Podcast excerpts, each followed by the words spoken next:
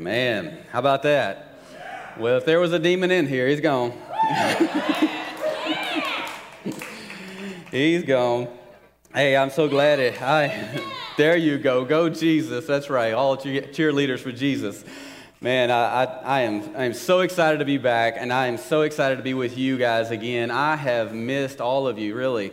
Uh, you don't know, understand how, how much, uh, when you have a pastor's heart for people, you really concern and you labor in prayer, and, and not in an unhealthy way or an, oh my gosh, what's going to happen way, but really, the Lord begins to give you insight for those you are leading so that you can pastor them and shepherd them and really know what it is the people need to hear and be trained in, developed in, and strengthened in. Man, I, I tell you, you know, we, we are in that place in, in the world, and dry bones are, are there, but I love the declaration of that prayer, that, that, that song, that dry bones are starting to rattle, and the church is going to wake up the church is going to wake up. Somebody ought to be excited about that uh, because the church needs to wake up.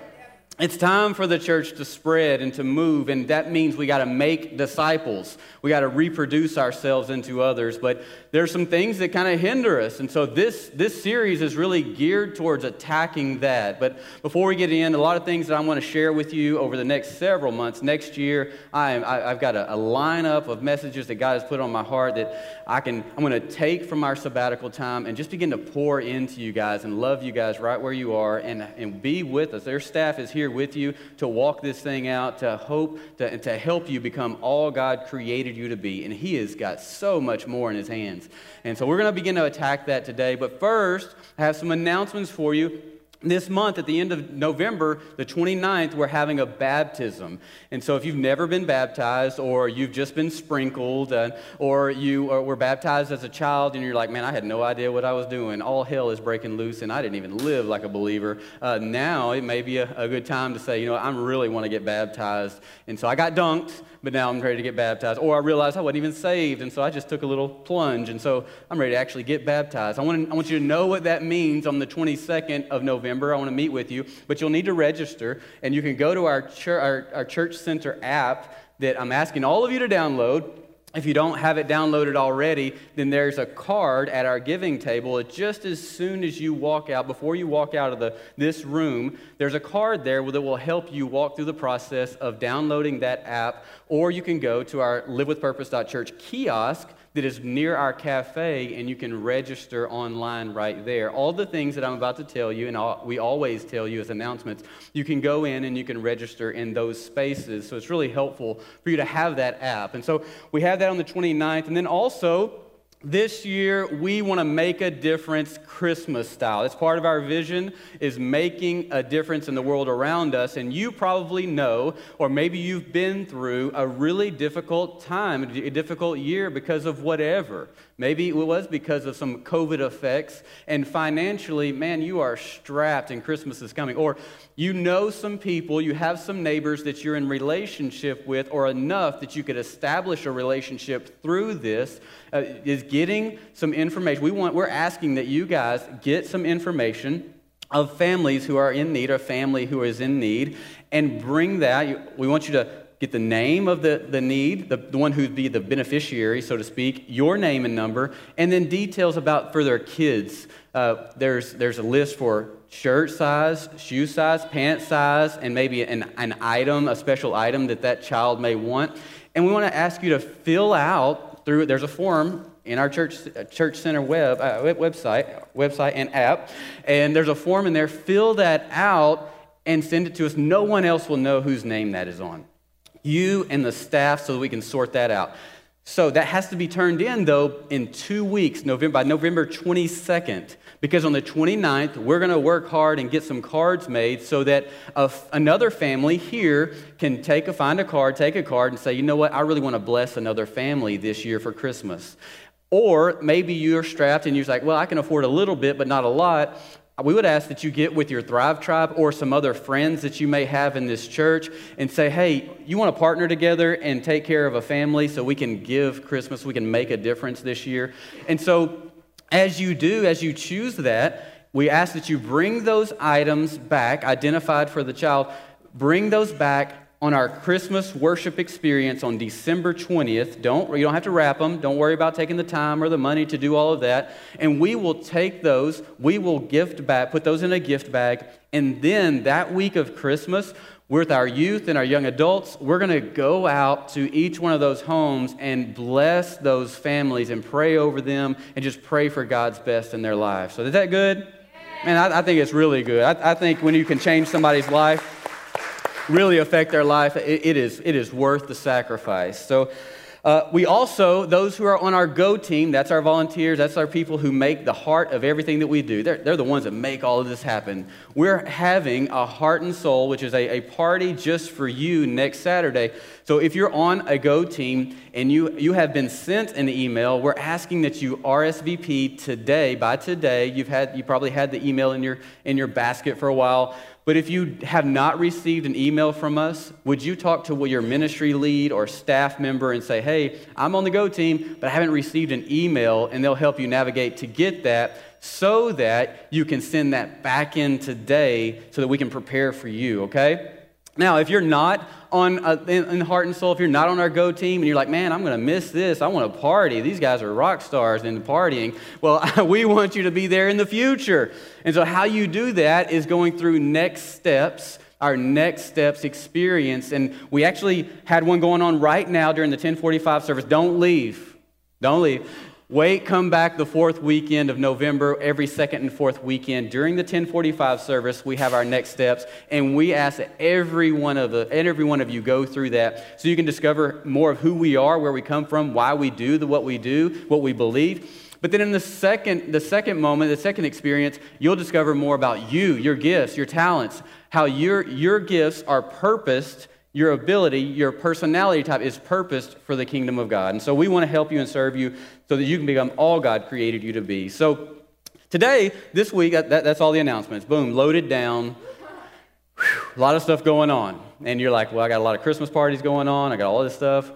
That's November and December, right? We just suck it up and move on with it. So, how, veteran, this week is Veterans Day coming up on the 11th. Do we have any veterans in here? Veterans, boom, boom. This guy that just left, boom, boom. Yes. Yes, there you go. Yeah, would y'all stand up? Would y'all stand up if you're a veteran? Would you stand up? That's good. There you go.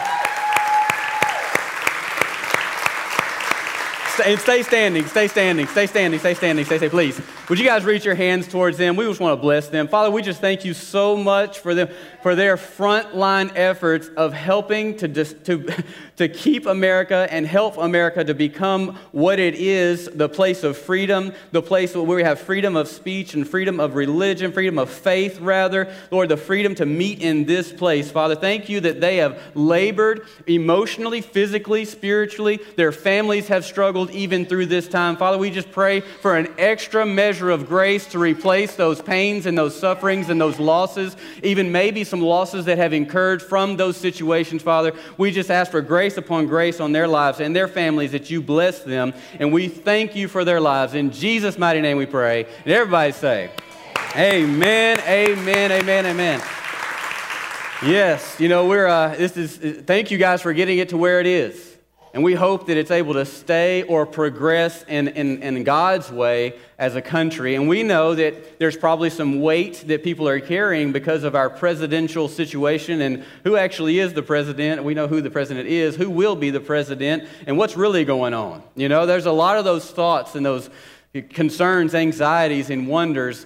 But really, all we need to remind ourselves, as Delaney was saying, the King of Kings and the Lord of Lords is still on the throne. He's still in charge. He's still the top dog. He's still the boss. And He does give us a word. 2 Corinthians 7:14 is a great word for his people. And if you don't know that, I want you to begin to look in your Bible and to begin to extract that, write it down, meditate on that word and say, "How can I put this word into practice for my life, for my family's life?" Because it's very it's very important and it's very situational as well. So I want to ask you in these, I mean, for days, if not for the next several months, to begin to pull that verse up daily and just read through it and let the Holy Spirit speak to you. And it says this If my people, if my people who are called by my name will humble themselves and pray and seek my face, turn from their wicked ways, then I will hear from heaven and I will heal their land. The if my people will humble themselves, seek my face, repent, pray, turn from their wicked ways. You see it? If then I will hear from heaven and I will hear their land, heal their land. Now, who doesn't want God? Uh, who doesn't want God to hear in heaven and heal the land? Great. I'm glad there's no hands. I'm just so glad that nobody. So, what He's asking us is to humble ourselves, to repent from our ways, probably taking on some culture it's always been, it's always been the thing. As God's people start to get close to culture, there's always been this time of, okay, guys, let's get it straight again. And so humble ourselves, turn from our ways. Hey, Lord, is there anything in me that does, it doesn't look like you? And Lord, help me with that. Help me with that. And so I want to repent from that. He's a loving father. He's going to be really kind. He's not shaming you. Satan is condemning you, but God is not shaming you. And he just wants to walk this thing out with you and help you through that so that you can have the fulfilled life. What happens is he hears from heaven and he begins to heal your home. He begins to heal your city. He begins to heal your nation. And then healing just comes around the whole globe. And so you think, well, I got to change everybody. No, I just got to change me. So here we are. We're talking about overcome, empowered to overcome in this series because in this season it's tough. And so we need a little bit of empowerment. And we need to be feel a sense of empowerment so that we can move forward in everything that God has. But how do we do it? I don't feel so empowered. This week we're specifically talking about overcoming fear. Overcoming fear.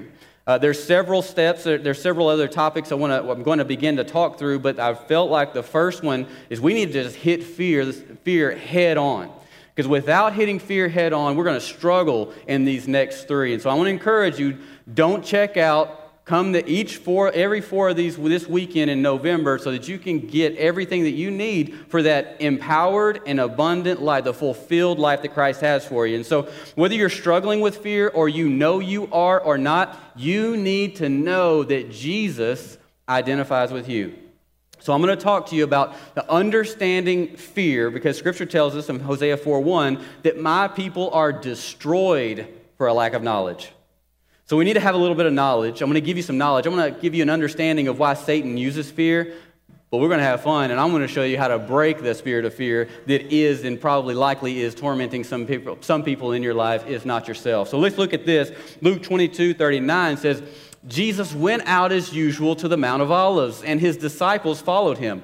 One, uh, I mean, on reaching the place, he said to them, Pray that you will not fall into temptation. I thought that was really interesting because you remember the, Satan didn't let up in the wilderness until Jesus had overcome temptation. And so he's trying to show his disciples, Hey, how I did this was prayer.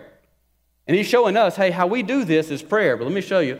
He withdrew from about a stone's throw beyond them, knelt down and prayed, Father, if you are willing, take this cup from me, yet not my will, but yours be done. An angel from heaven appeared to him and strengthened him, and being in anguish, he prayed more earnestly, and his sweat was like drops of blood falling to the ground. When he rose from prayer and went back to the disciples, he found them asleep, exhausted from sorrow. Why are you sleeping? He asked. He asked them, Get up and pray so that you will not fall into temptation. I want you to pay attention to that word, being in anguish. This word is a Greek word, agonia. It says he was, he was in agony, it's for being in fear. It's as if the meaning is, is if you're going into a wrestling match or a fight or maybe a test or an exam or a challenging moment, uh, maybe a new job interview, a situation that's really, man, I've never done this before or not at this level, I'm a little stressed, I'm feeling in trepidation, a little sense of fear. And so that's what it means. There's, that's what agonia means. But in the New Testament, this word literally means not, it not denoting, not the fear which draws back, the, draws back and flees, but the fear which trembles in the face of its issue, yet continues to the end. Let me put this in context. Jesus was in this place of trembling and concern, and he was, he was feeling the reality of being a son of man, being human. And he was in this place where I'm about to be sacrificed. I'm about to go to the cross. And he's saying, Father, if there's any other way we can do this for salvation, please let it be, but not my will, thy will. And because of that, in that agonia, he said, Yes, I'm intrepid. Yes, I have a sense of fear and concern, but I'm going forward anyway because I know this is your will and I know it is important that this thing take place. So I surrender my life for the sake of your purposes.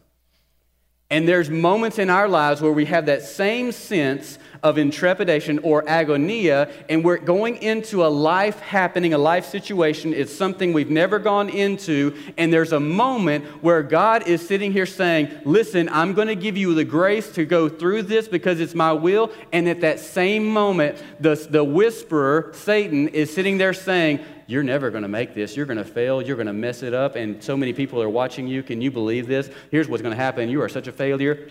And in that moment, there's this split moment, or the, no matter the time frame, we either push forward in agonia in the sense of, yeah, I'm going to use this as fuel to move forward, or we say, I'm not ready.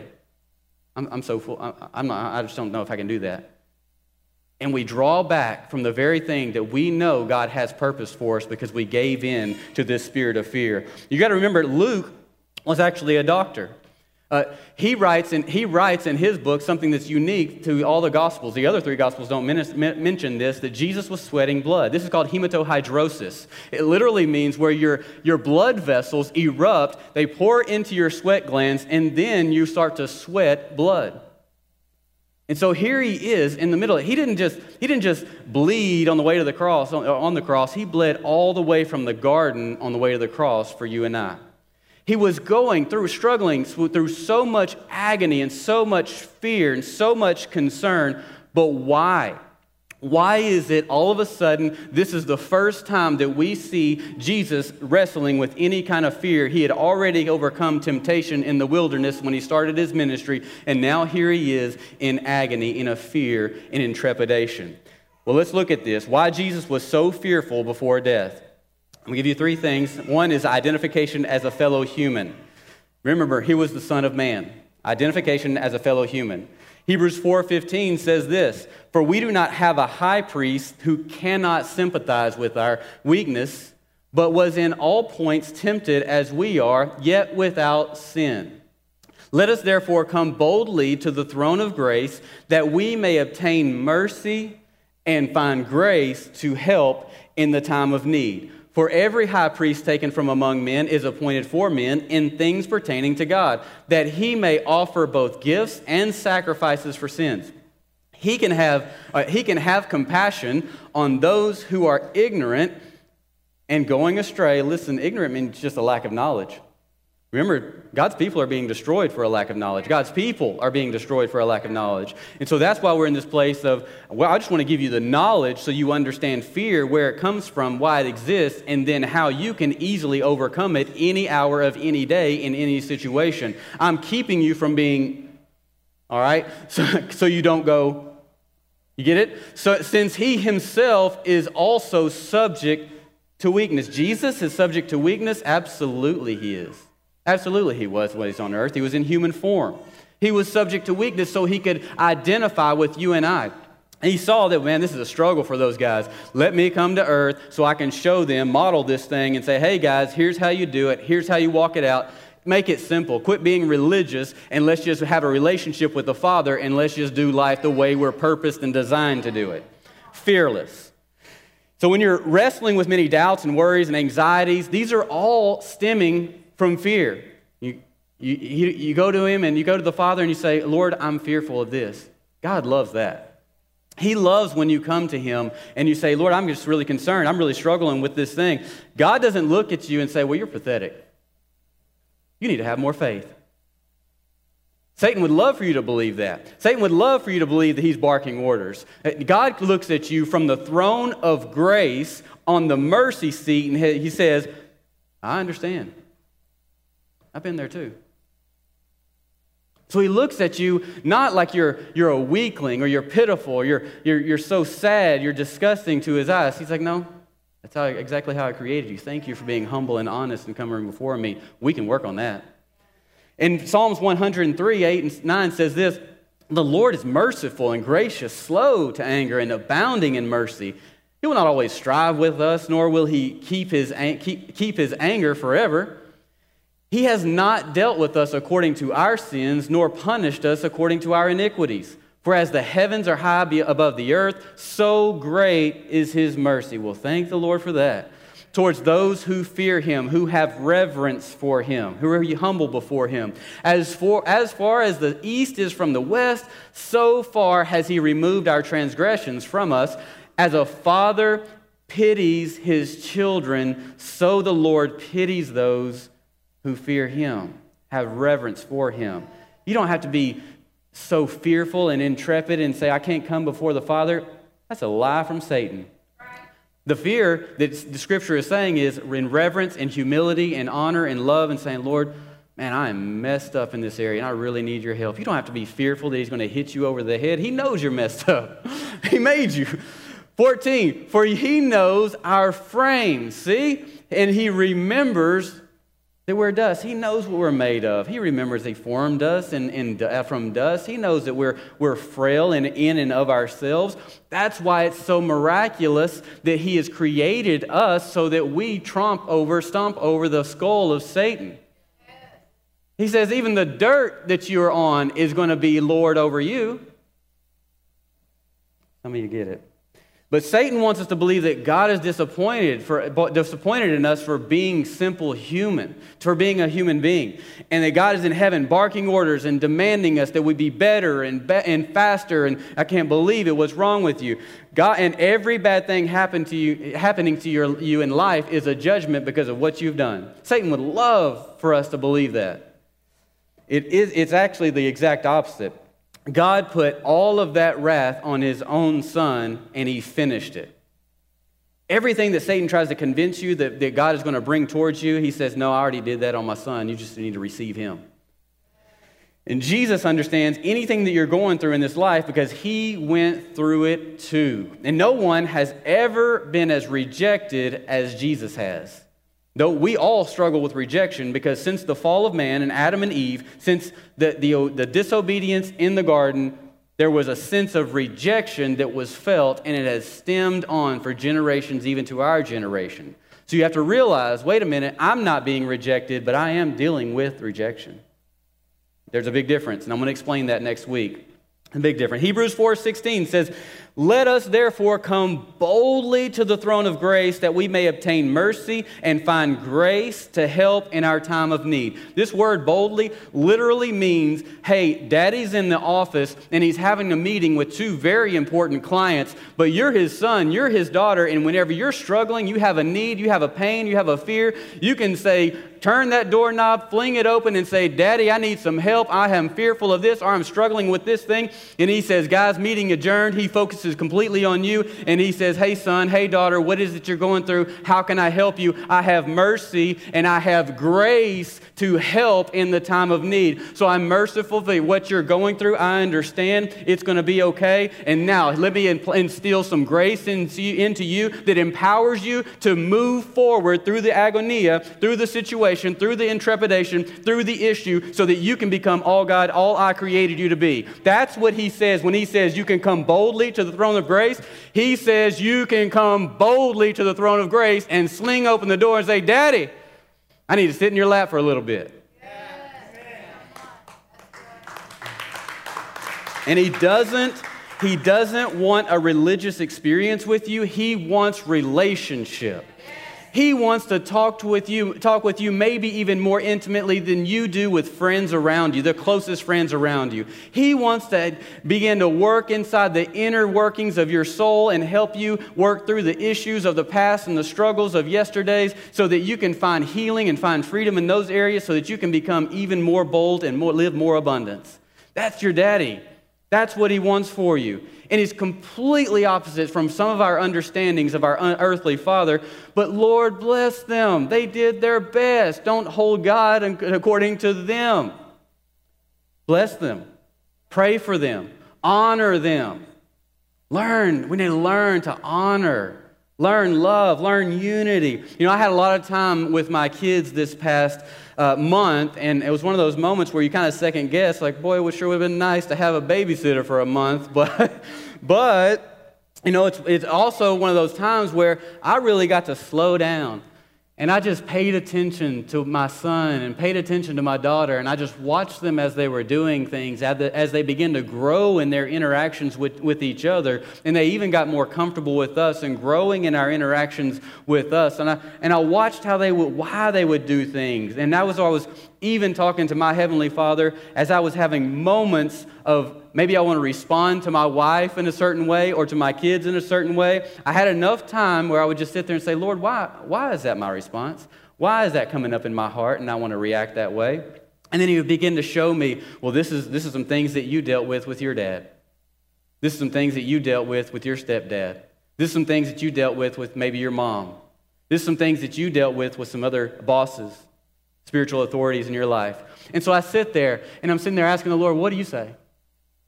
And there's this exchange, and then peace. And then I respond from that place in my best self. And I, and I learn to love and lean in. And I learn to switch my role from parent to father and daddy. And there's a big difference.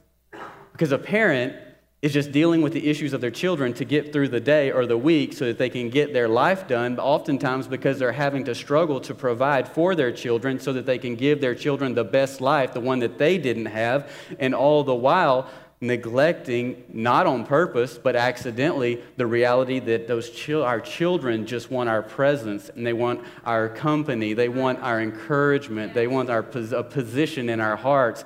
And to figure that out is like, wow, that's what my daddy wants with me, too. Man, so good. I do want to tell you this. I also discovered that if my son comes to you like this, he's not giving you the right hand of fellowship like Peter and John did to Paul. He's actually showing you that I've got poopy on my hands and, and I need somebody to clean my diaper. And so don't shake his hand if he comes to you like this. don't do it. And at the playground, whenever my daughter, because we spend a lot of time at the playground, you think you're going to go on these amazing hikes and you're going to go in the mountains and do all this. And, and all my kids can think about what's the next playground we're going to. And so you yield, you surrender, and you say maybe one day when they're 15 or something, we'll do all that. And so I go to the play. We spend hours daily at the playground in 30 degree weather, some days snowing. They don't care. And so when they couldn't, couldn't slide down the slide ride, or, or they, did a face dive at the end of a slide because they don't know how to go down, or they're on the monkey bars and trying to figure it out and they can't. And one time Naomi just stuck, Daddy, Daddy. And I'm not even out of the vehicle yet. And there's other strangers running over to rescue your child. And in all those moments, Never did I say, Oh my gosh, you're pitiful. I can't believe it. You're such a weakling. Why are you so small? You need to grow up. And your daddy's never going to do the same things to you because he remembers your frame and he knows what you're made of. and so I run to her rescue and I say, I'm so proud of you for trying that. Let's do it again, and I will help you and hold you as you do that. And I encourage her through her fears. It's the same. Where do you think that comes from? I'm not that great. But God is, and it's in, it's in Him, and therefore He is pouring those things into those who will listen to Him and obey. Jesus, yes, Jesus went to the cross for our sins, and God is not mad at you. He is madly in love with you. Madly in love with you. And, and when you need Him the most, you deserve Him the least. And you can't, get, you can't get your stuff right until you get in His lap. And you can't get your stuff right, stuff together, unless you come to God and just talk to Him as a rela- in a relational manner. Religion doesn't even register with Him anymore. He says it's sickening. He just wants relationship. He just wants connection. He wants you to talk with Him. He doesn't want religious speech. And your relationship with God is actually hindered by what your concept of Him will allow. Do you think He's angry? You think he's mad? You think, you think he's just judging others and you think he's disappointed in you? You're not going to run to a God like that. You're not going to run and want to get in his lap. You're going to run from him. But it's our concept of who He is, who we think He is, that actually hinders our relationship and fellowship with Him. Our God is the greatest, most fun loving daddy in the world, and He pities His children. Our weak, he pities us in our weaknesses. He's like, man, bless their hearts. They're trying. I just can't wait for them to come to me and, and, and me give them some mercy and grace to help them beyond this. I just hope they'll one decade come to me and get some mercy and grace. I hope one century they will come to me. And, you know, I can only imagine. Jesus, though, came to destroy the religious structure that hindered our intimacy with God. So we could jump in his lap and have a relationship. So let's look at this. Number two is this why Jesus was so fearful before his death he had, as the Son of God, the full knowledge of every single detail of everything he was about to endure. Can you imagine that you knew going in not just the fear of what might be, but you could actually see everything that could that actually is going to be? Have you ever seen The Passion of Christ? Like he wrote the movie. He saw it. He wrote the real thing. It was a great de- depiction of what actually took place. He knew every strike, every swat of the, of the stick, every stroke of the cat of nine tails. He knew the spit that would be coming his way. He knew the crown of thorns. He knew the disgrace. He knew they'd be stripping him down and fighting over his clothes. He knew he was going to the cross. He knew every bit of it. That's why it's not my will, but your will. But if there's any other way, Lord, can we do it? Matthew's gospel says Jesus went three separate times before God and says, if there's any possible way. And he comes back and says, Daddy, have you changed your mind yet? Got any other ideas? I mean, you're, you're the creator. Maybe you come up with something different. Again, hey, just checking in before we go. It's still the same plan? Not my will, but your will be done. And he knew he was facing death, and God gave him his answer no. No, there's no other way. And when he saw the torches coming through the woods, he knew now's the time. Here it is. It's going down right now. And if there was any other way for us to have salvation, then a good, loving father like that would have spared his child. But that shows us there is no other way to salvation except through Jesus Christ and Jesus Christ alone. John 14, 6 says this Jesus said to him, I am the way the truth, and the life. No one comes to the Father except through me. And Jesus knew and he accepted what he was going to have to go through so that we could live the more abundant life than we're even living right now. So that we could be restored to the Father. He knew. Another reason Jesus was so fearful before his death was Jesus was under a full scale assault by Satan and that's a spirit of fear.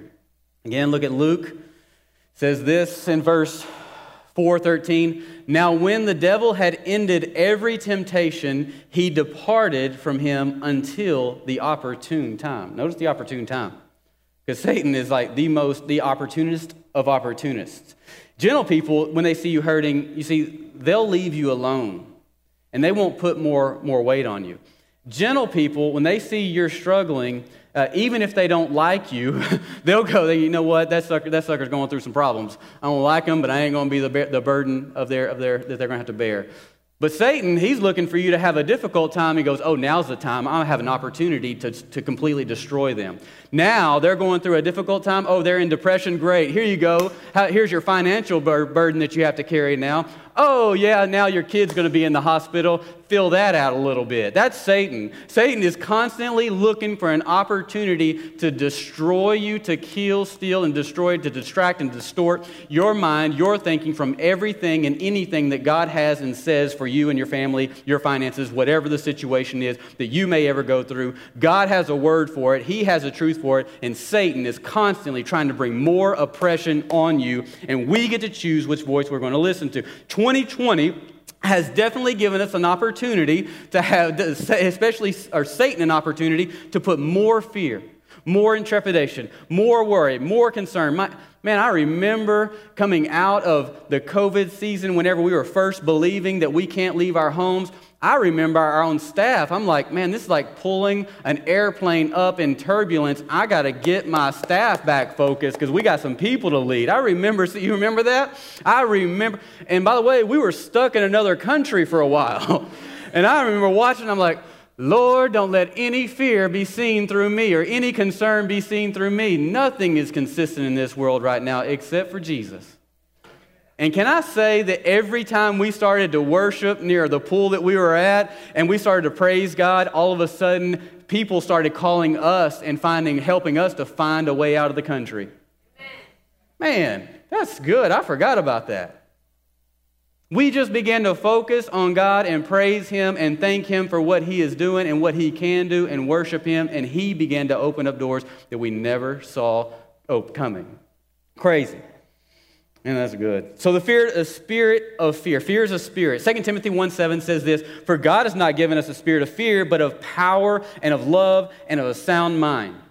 You see, fear is the opposite of power because when you're struggling with fear, you feel weak. And some of you are probably like, man, I don't even know if I want to get out of bed today.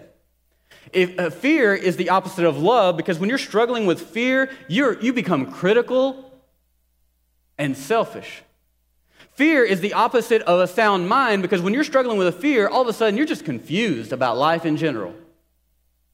When that happens, you're beginning to wrestle with a spirit of fear, but God has given you a, uh, given, not given us a spirit of fear, but of love, of power, and a sound mind. And you need to know you don't even have fear. This is going to blow some of your minds. You don't have fear. You aren't born with fear. In fact, you're fearless. You're fearless. God does not make people with fear. I, my, my son is 20 months old, and I am so amazed. We had a we had a little engagement party out back this yesterday, and we got his. He's got a little red scooter that he rides, and you you kick it like this, and and everybody was just floored. He's 20 months old, and he can ride a scooter as if he's a 10 year old. This kid is just getting it all around the parking lot on his own, fearless. Do you know why? Because he's not made of fear. He's not made to have fear. We teach fear. We put fear in because we carry fear as mom and dad or parents or society or world or parent or teacher or whoever we lean it towards or whatever the case, whoever the influence is. He's on Friday night, we go to see Brownsboro's last home football game. And there he is, just dancing on the, on the bench up in the stadium, and he's just dancing around. And I'm like, this kid is about to fall over on the people in front of us, and he's twirling around and walking up and down the am I line. And, and I'm like, this kid is going, he's, he's going crazy. Two things were at work. He knew he had a loving father near, and that no matter what happened, he was going to be okay. And he's not made of fear. He's not, God has not put fear in any one of you. You are fearless.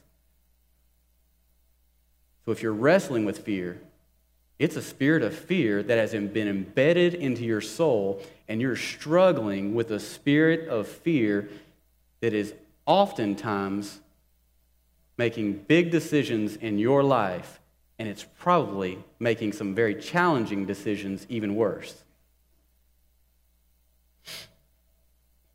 If you're going to overcome fear, then you're going to have to stop letting that spirit of fear hide in you and stop saying, well, well I'm afraid if this happens. You know, I'm, I just don't know if this is going to happen. I'm just so afraid. You can't go around declaring those things and meditating on those things, and they become ruminations of the mind and then ruminations of the heart. And all of a sudden, that is the framework from which you think, with which you make decisions. You start to see your situations through these. I don't know if this is going to work out. I don't know if our president, you know, who's going to be our president and if our country is going to be okay or not. Uh, Jesus is still on the throne, and he is still in charge, and he has still given us authority and power, but we have have to use those things. We still have to move beyond the fear, the intrepidation that is in us, and yet move into the situations that we know God is calling His church and you individually into and towards so that you can overcome the spirit, the effects of the spirit of fear. Hebrews uh, number two is this Satan uses fear to control us and keep us from God's will. Man, so many you're wrestling with the spirit of fear, you, you, will, you will struggle fulfilling the, the, the will of God for your life. You will always veer towards the next easiest thing. That's too hard. Well, I can do this, though. Uh, that, that, that's going to be difficult. Well, how about this, Lord? You start to negotiate with God, and He's okay. He'll settle for if you will, but I can tell you, you will get antsy, uncomfortable at some point, and you'll start to realize, and some of you may be, this may be resignating, well, you know what? I just wasn't called to do that. You never were, but you settled for that because you weren't willing to go through the very things that God had purposed you for. And so, in the midst of it, you agonia and reclined rather than agonia and moved forward. You're going to remember this message one day. Hebrews 2:14 says, "Inasmuch then as the children have partaken of flesh and blood, he himself likewise shared in the same, that through death he might destroy him who had the power of death, that is the devil." Verse 15, "And release those who through fear of death were all their lifetime subject to bondage." Man, you, you go outside, you're going to die of COVID-19. You're just not going to work out. You better stay home, wear a mask all the time. You're in bondage. Man, I just don't know if this is going to work out. My life is, is in shambles. My family's just destroyed. Um, uh, finances are bad. Uh, I just, I don't even want to live. I'm just going to stay at bed. You're in bondage. Which should be very clear.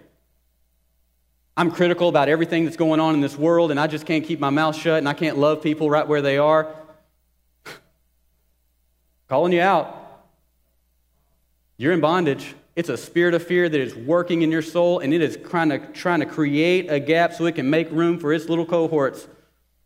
There's going to be a lot more buddies coming in because you're going to make decisions, and then you're going to regret those decisions, and then other decisions are going to be made based on regret, and then you're going to not have the answers because you've been listening to a spirit of fear and failed to listen to the Prince of Peace. Ultimate fear is a fear of death. No one has a fear of flying, actually. You actually have the fear of crashing. No one has a fear of, of, of heights. You have the fear of hitting that concrete and splattering once you fall. So if you could just overcome the one, you might actually miss the other. It, we're paralyzed by it. Jesus destroyed the devil's power through his own death so we would never have to worry about dying. And many people will never fulfill the, the, the will of God for their life because they are afraid of death, they're afraid of poverty, they're afraid that God won't supply all of their needs and take care of their lives. I'll settle for this. I know God wants me to do this, but you know, let me do it my way.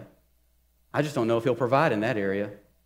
And all the while, God is saying, if you'll just trust me, if you'll just trust me, what's on the other side of this thing, you will see I've already got the situation worked out. I just need to build your faith, your confidence, and your boldness up a little bit to move you through what seems to be a difficult situation. But I've already got it figured out on the other side. And I just got to lean into it. So many people never fulfill their will. God's will in their life. John 11, 25, 26 says, Jesus said to her, I am the resurrection and the life. He who believes in me, though he may die, he shall live. And whoever lives and believes in me shall never die. Do you believe this? That's what he's asking. Do you believe this? You know, uh, you might have actually had a, a loved one that's died, and they were a believer. Their body may be in a casket or in an urn, but they're not there. They're in the presence of the Lord. And one day their resurrected body and restored body will meet them again in heaven, and God will take care of all of that. But their last breath here on earth is a first breath in eternity in the presence of God. What is there to fear being in the presence of God? Why should I go through my life wondering, oh my gosh, I hope I don't get in the presence of God? Lord, this is going to be difficult. What am I going to do in your presence? You won't have to worry about it. You're going to enjoy no matter what it is. Last year, my family went through a very difficult time. In February, uh, we found out that my mom had uh, lymphoma. And I'm telling you, within two weeks, I'm sitting there in the middle of the night taking her to the ER in Tyler because we're not sure she's going to make it. Fast. We're struggling with that. I'm, I'm, I'm, I'm struggling with that. And I sit there. I remember, I think maybe it was just before or right after. She's on the couch laid out. And I remember bending down to her and she said, You know, it hurts. It hurts. And I looked into our eyes. I looked deep into our eyes because I know the windows of our soul are our eyes. And I looked deep into those eyes and I said, You just be strong. I said, What's going on with your body is not who you are. You just let the process of this and what the doctors are going to do take place, but you be strong in there. It's a body. Your soul and spirit. Don't worry about what's going to happen to your body. Live the fulfilled life in all your soul. In fact, I realized later that reason she didn't die is because she was so concerned about our family, she wouldn't get up because we're such a mess. So she's like, I want to ride this thing out, make sure I'm there to see what goes on. Your, your loved ones, so some of you are like, our, our family's not a mess. Well, well praise the Lord, your, your, your family's in the presence of God. Your loved one who is, be- they're better off anyway. You know, uh, uh, my drummer came up and said, uh, How are you doing? The guy said, How are you doing? He goes, Well, I'd be better if I'm dead. He goes, Yeah, you know, I'd be, I would be the Lord. I'd be with the Lord. He goes, I just wanted to, I like the shock value. Satan uses fear to keep us from God's perfect will for our lives. Here's what fear is fear is actually a prophet spirit from hell sent to give us a negative report about the future that will upset us and cause us to make a fear based decision which God will not honor. You start worrying about all these things. How many people have worried a thousand times about something that never took place? Um, yeah, me too. And, and yet, thinking back, like, why do I worry about that? None of those things, or things that you would tell somebody if you were upset when next time you see them, and when you get in their face, you never say, Yeah, hey, I just love you so much. I mean, you know, God never uses fear, He uses peace. And so when the enemy tells you, and, and many, uh, media is sitting there declaring, oh, you know what, this presidential election is just, it's just going crazy. Your world is going to turn upside down. You can't go outside. It's COVID-19 is going to get you. If you go, Antifa is coming to your town this weekend, so you better get guns up, buddy. You better walk out. Don't go anywhere. In fact, stay home. The spirit of fear is at work. Don't go to church. Don't go get what you need. Yeah, don't go get what you need. That's not going to turn out good at all. Probably going to get sick and die while you're there, right there in the floor. Y'all are laughing because it happened. It, that thought, that thought came through, and like, do I go to church? When you're, filled, when you're filled with fear, you make fear-based decisions, and God will never honor those. And it upsets you, and you aren't even thinking clearly. Anybody ever got angry and then made a decision? You're like, why in the world did I do that? Yeah, no, no, all of you have done that. All, every one of you have made a decision while angry, and you're like, man, that was stupid. Well, yeah, spirit of fear came in, you got all upset, you got all worried, and you started making decisions based on the whispers of the enemy rather than finding the peace from the Father and then moving forward based on wisdom and peace and understanding. Right? And so then all hell starts to break loose and situations get worse, and then there, there comes this rotation of life and life and life, and it just continues to happen. You are not operating in power, love, and a sound mind. You are operating in weakness, selfishness, and confusion. Number two is this thing I want to explain to you is understand, I want to understand the nature of destruction, fear, and why the devil uses it. So the nature of destructive fear. Uh, there's two types of fear. There's a good, there's a good fear, and it's circumstantial, and then there's a, a bad fear that is actually perpetual. A good fear is you think about, man, I, I, got, I almost got into a car accident, and I was able to avoid it. This fear came over me, but then it, it's circumstantial, so it goes away. It actually gave me some instinct, and I made really quick decisions based on it, and so I, w- I was okay. Well, that's circumstantial. That's a good fear. And, but there's bad fear, and that's when it's perpetual throughout life. I'm so worried about everything b- bad going on or happening or, or something not going to work out the way I really want it to work out. And it becomes paralyzing over time. Good fear is protective, bad fear is paralyzing. Good fear is instructive, bad fear is confusing. Good fear is empowering, bad fear is enslaving. And you start to feel that way circumstantial, protective, instructive, and empowering. These are all fears, these are all awarenesses, fears that God has provided for you in your time of need. These all help guide you and instruct you and empower you. But a demonic fear is perpetual, it's paralyzing, it's confusing, it's enslaving. It's a fear. This fear is a demon spirit sent from the devil himself to destroy your life and keep you from everything that God has for you. So, why Satan uses fear? This is going to be really easy. It's the only thing he has to use. That's why he uses it. That's all he's got. Isaiah, Isaiah 48, 22 says, There is no peace, says the Lord, for the wicked. And let me tell you, he's wicked. He's evil. Uh, he, he, he cares less about you. He loves to whisper to you, but he hates you. Number two is this it's how he feels. He's afraid. He's afraid that he won't get what he wanted whenever he tried to take the worship, the authority away from God. He's afraid. He's full of fear. It is how he thinks. He just thinks fear all the time. He crafts a counterfeit of everything that is good that God created to empower you, to instruct you, to, to bring provision for you. He created a counterfeit to distract and to distort and to disturb you from everything that God wants you to, to do, to accomplish, and to have. Isaiah 11, 1 says this A shoot will come up from the stump of Jesse from his root, a branch will bear fruit. The Spirit of the Lord will rest on him, talking about Jesus. The spirit of wisdom and understanding, the spirit of counsel and might, the spirit of knowledge and fear of the Lord. Now, this is talking about the Holy Spirit is going to fall upon Jesus, and that took place whenever after he got baptized. And it says next, and he will delight in the fear of the Lord. What that is, is a reverence. It's a holy reverence of, you, of when we receive the Holy Spirit. Just like when the Lord received the Holy Spirit.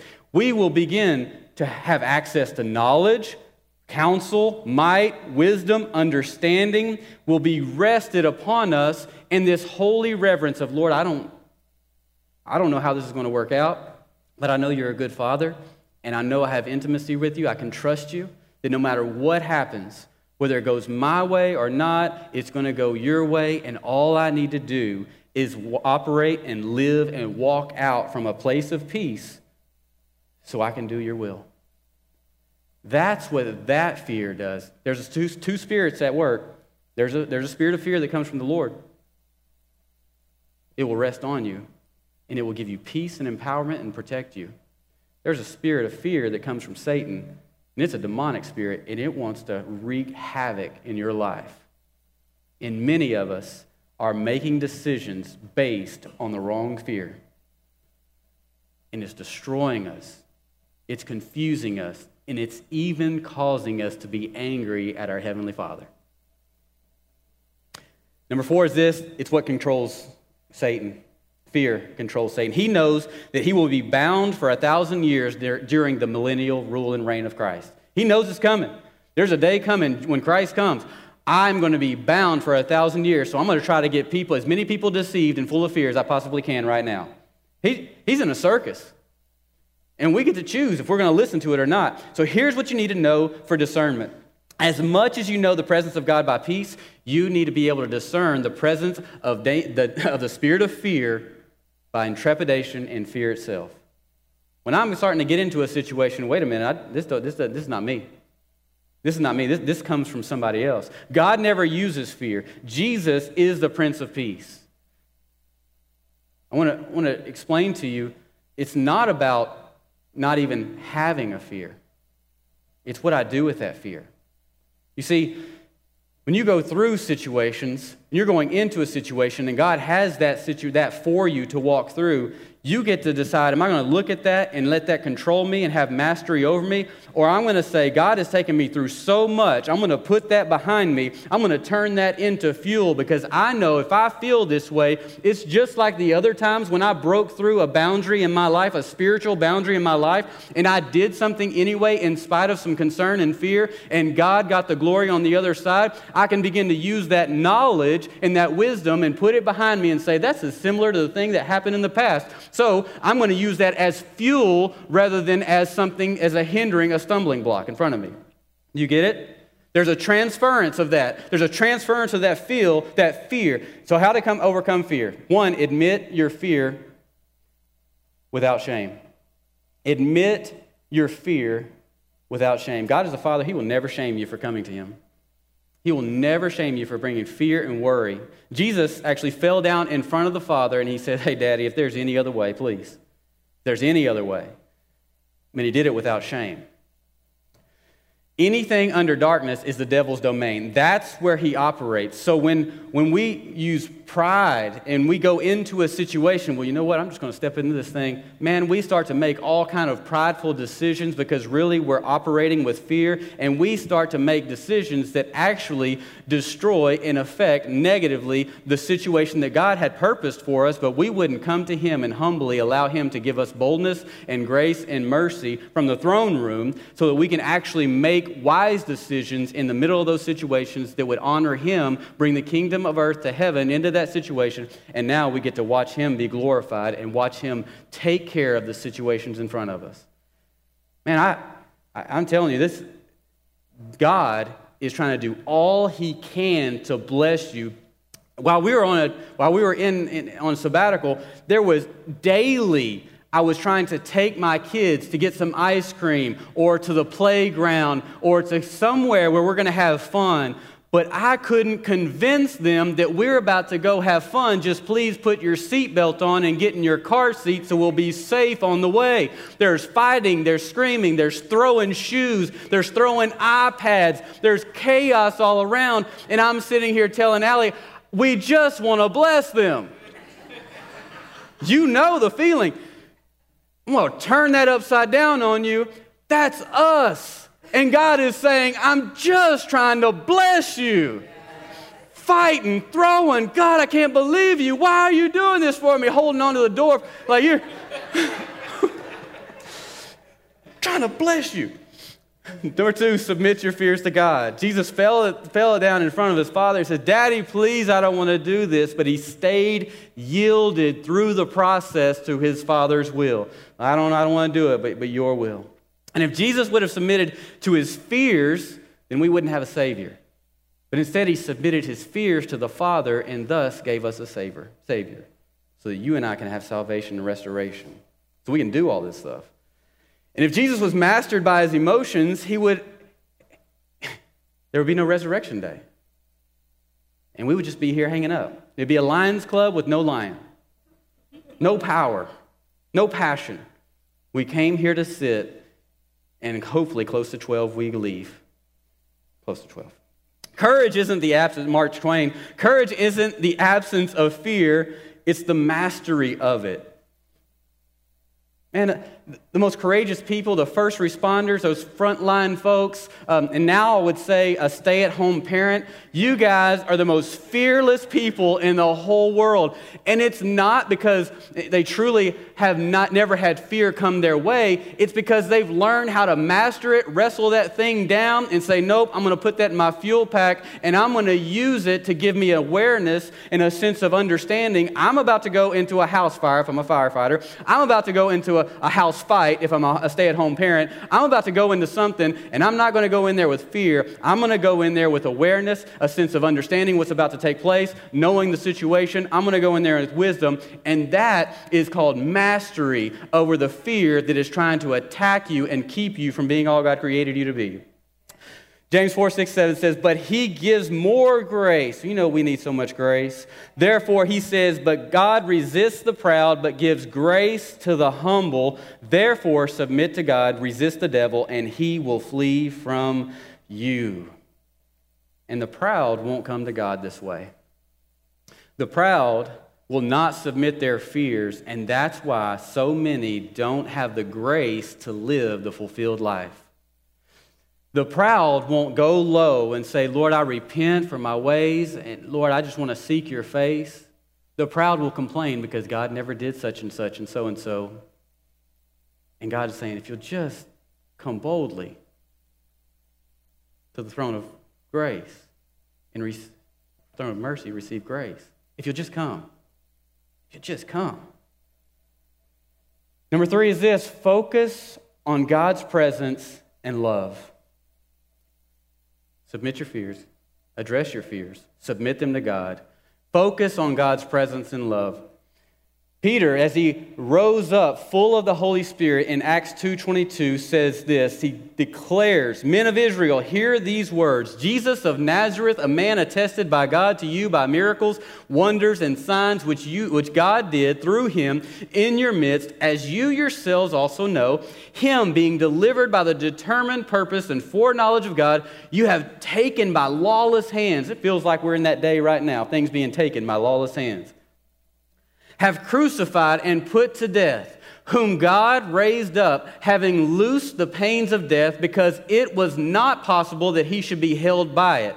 For David says concerning him, now David was prophesying in Psalm 16 things that would come through his, his, his root, uh, Jesus. In fact, Jesus would actually do these things and declare these things at the same time says, For David says concerning Jesus, I foresaw the Lord always before my face, for he is at my right hand that I may not be shaken.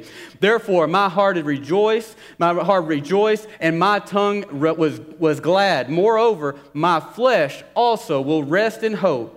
For you will not leave my soul in Hades, nor will you allow your Holy One to see corruption. This is what Jesus was saying on the way to the cross. While carrying his cross, here he is saying, My Lord is before me. I foresaw the, Lord, the, the Lord's face. He is at my right hand. I will not be afraid. I will not be shaken. Over and over on the way to the cross, God, Jesus is saying, I see the Lord before me. He is at my right hand. He will not leave me. He will not harm me. He will not allow my body to corrupt. He will not allow my body to stay in Hades. I saw the Lord before me. He is at my right hand. He will not allow me to fail. In the midst of his most agonizing and fearful situation, he's sitting there meditating and he's seeing the Father in the midst of what would have been a fearful situation for any of us. He's meditating on the presence and focusing on the presence of God. And he's saying, I see the Lord before, always before my face. He is at my right hand. I may not be shaken. Yeah, I may be trembling, but I will not be shaken. And you, in the middle of your most difficult situations, time and time after again, you know you're doing it because God has given you the, the understanding or the idea to do it. And he's giving you what you need in the moment to get you through that situation. Your best way of rewriting your software in your mind is saying, I see the Lord before me, and He is at my right hand. He will not be, bring me to a place to fail. I see the Lord before me. He is at my right hand. He will not allow me to be shaken. I see the Lord before me. He is at my right hand. He will not allow me to shake, be shaken. When you meditate, you declare and you focus on the presence of God in those most difficult situations, what you're doing is, I will not allow myself to think fear and, and doubt and worry and anxiety and I wonder if He's going to be a provider. No, I'm focusing and I'm rewriting my thought process completely on my God is in front of me. He's at my right side. He will not allow me to be shaken. He will not allow my body to corrupt in Hades. He forever is with me and He's going through this with me. Somebody needs to get it today that you are going going through something and it is shaking you and you are wanting to pull back, you're wanting to quit, you're wanting to check out, it's almost divorce time, and God is saying, That's not my answer. You are going through some pains, and He's saying, Look at me, son, look at me, daughter. I'm forever before you. In fact, I'm at your right hand. You will not be shaken, just do my will.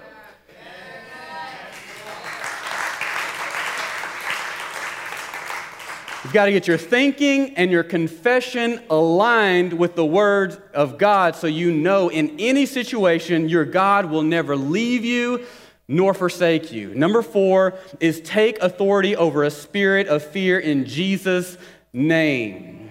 Luke 10 19, 20 says it. I'm not going to read it. Matthew 18 18 tells us Jesus talks about binding and loosing. Whatever you bind on earth, he will bind in heaven. And whatever you loose on earth, he will loose in heaven. Jesus is saying, I'm going to co labor with you. I have given you my presence. I have given you empowerment. I've given you authority. And I'm going to help you to discern good and evil. And I'm saying, whenever you see evil in this world, you bind it up. You get the word in its place. And you loose what needs to be loose because I, just like you, want to see the kingdom of heaven on earth. I want the earth as it is in heaven.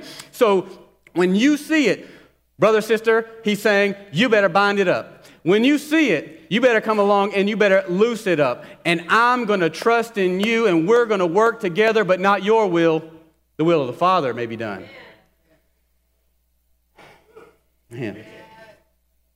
And here's how it looks. I'm going to show you. You just bind up that spirit of fear. You bind it up. You say, Spirit of fear, I, I break the agreement that I had with you. I will no longer listen to your words. I will no longer listen to your selfishness. I will no longer make you make, make, you make me feel weak. I will no longer allow you to bring confusion into my life. Father, please forgive me for not fully entrusting you in every area of my life. I bind the spirit of fear in Jesus' name and I loose love and power and a sound mind over my house, over me, over my family, over my church, over my city, in Jesus' mighty name. And it's just like that. And he must go because if you are, have been a believer for five minutes, you have the authority to do it. You may not have the confidence yet, but you have the authority to do it. And you operate from a place of peace, not pride. You know he's doing it. You're not doing a thing. You're co laboring with him in all of that. Number five, face your fears by faith and watch them crumble. Let me, I just want to say, I just want to say, I'm not self righteous in this. This is not some guy saying he's super holy and he's a, all power.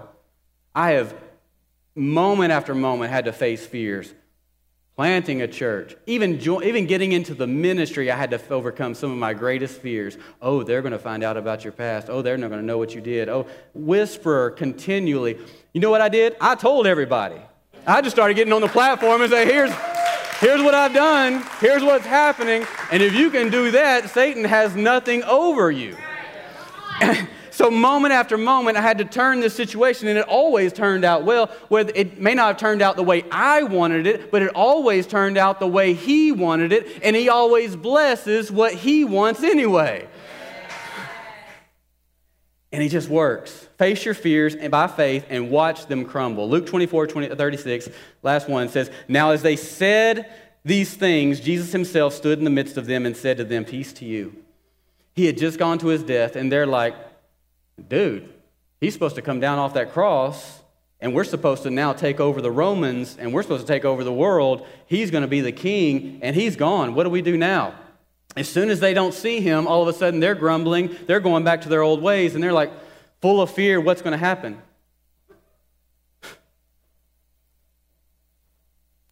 And he walks in, he says, Peace. Peace. Peace. Peace.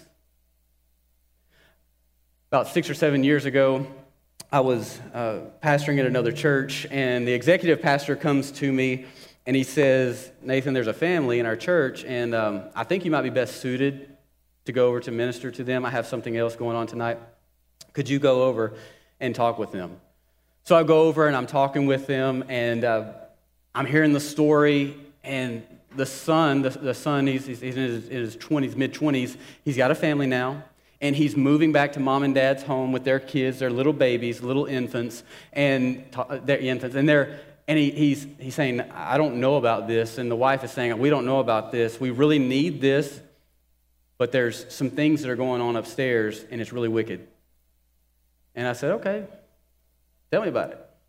When did it happen? He goes, Well, it really started when I was a little kid.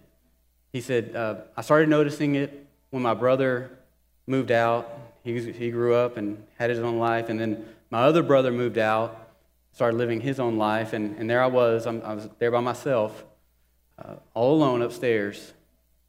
And I started hearing feet walking up and down the hallway, but nobody was out there. He said, Then I would hear the door shake, the doorknob shake, and I would go to answer it, but nobody would be there. He goes, And I never told my parents I was terrified to be up there alone. And so I'd sit in my room just terrified, struggle going to sleep. Know, that's meditating on the fear of spirit, spirit of fear. I said, okay. I said, well, you, you ready to get rid of it? I mean, just that simple, and just as simple.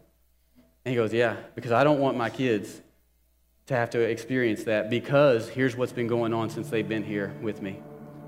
Upstairs, the climate will go from hot to cold, hot to cold, hot to cold we still hear the shaking of the doorknob in my room. and it's still at night, something wakes us up because it feels like somebody is coming up and down the hall. Okay. And so I said, Well, I'm going to repeat some things. I'm going to say some things. You repeat them because I can't take authority over something you've agreed with. Yes. You have to take authority because you have authority in Jesus' name because the blood of Jesus washes over you and He's given you authority over your family, yourself, your house. And, he, and daddy steps up and he says, he takes off his sweater. He had an undershirt on. He didn't like. He says, Nathan, I, I need to do it too. I've been struggling with fear since they were a kid. I never really talked about this, but I was as a landman in the oil field back when they were children. I need, we needed more money, and I was walking through a field and I saw a dead body by a stump. He said it terrified me. I was afraid to go into the woods from that day forward. That's why I do the profession that I now do. Okay. And so I sit there and I walk them through the same prayer. I said, Now, break the agreement that you had with the spirit of fear, bind it, loose what comes from God command it to go in Jesus' name. And they both did it simultaneously because what daddy lets in the house is going to be in the house. Because daddy has spiritual authority over the house, and dad, daddy gets to cancel. Daddy gets to say, hey, that's not going to last in here. Mm-mm. Daddy is the one that washes the house in the word.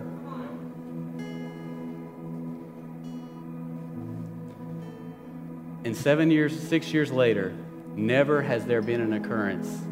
Never was there an occurrence in that house after that because they learned how to take authority over the demonic realm in their home and the agreements that they had with the spirit of fear. And it's gone. Man, praise God for that. Yeah, thank you. Somebody's happy about it. So you're troopers. You know I'm excited. It's my first, first weekend back. I'm about to get you out. But before I do, right there where you're at, I want to ask you to bow your heads and just say this prayer with me. I cancel my agreement with the spirit of fear. Father, please forgive me for not fully entrusting you in every area of my life. I bind this spirit of fear. I bind weakness. I bind selfishness. I bind that critical spirit. And I bind confusion in Jesus' name. And I lose love. I lose joy. I lose a sound mind. And I lose power. In Jesus' mighty name we pray. Amen and amen. Somebody stand up, give Jesus a praise.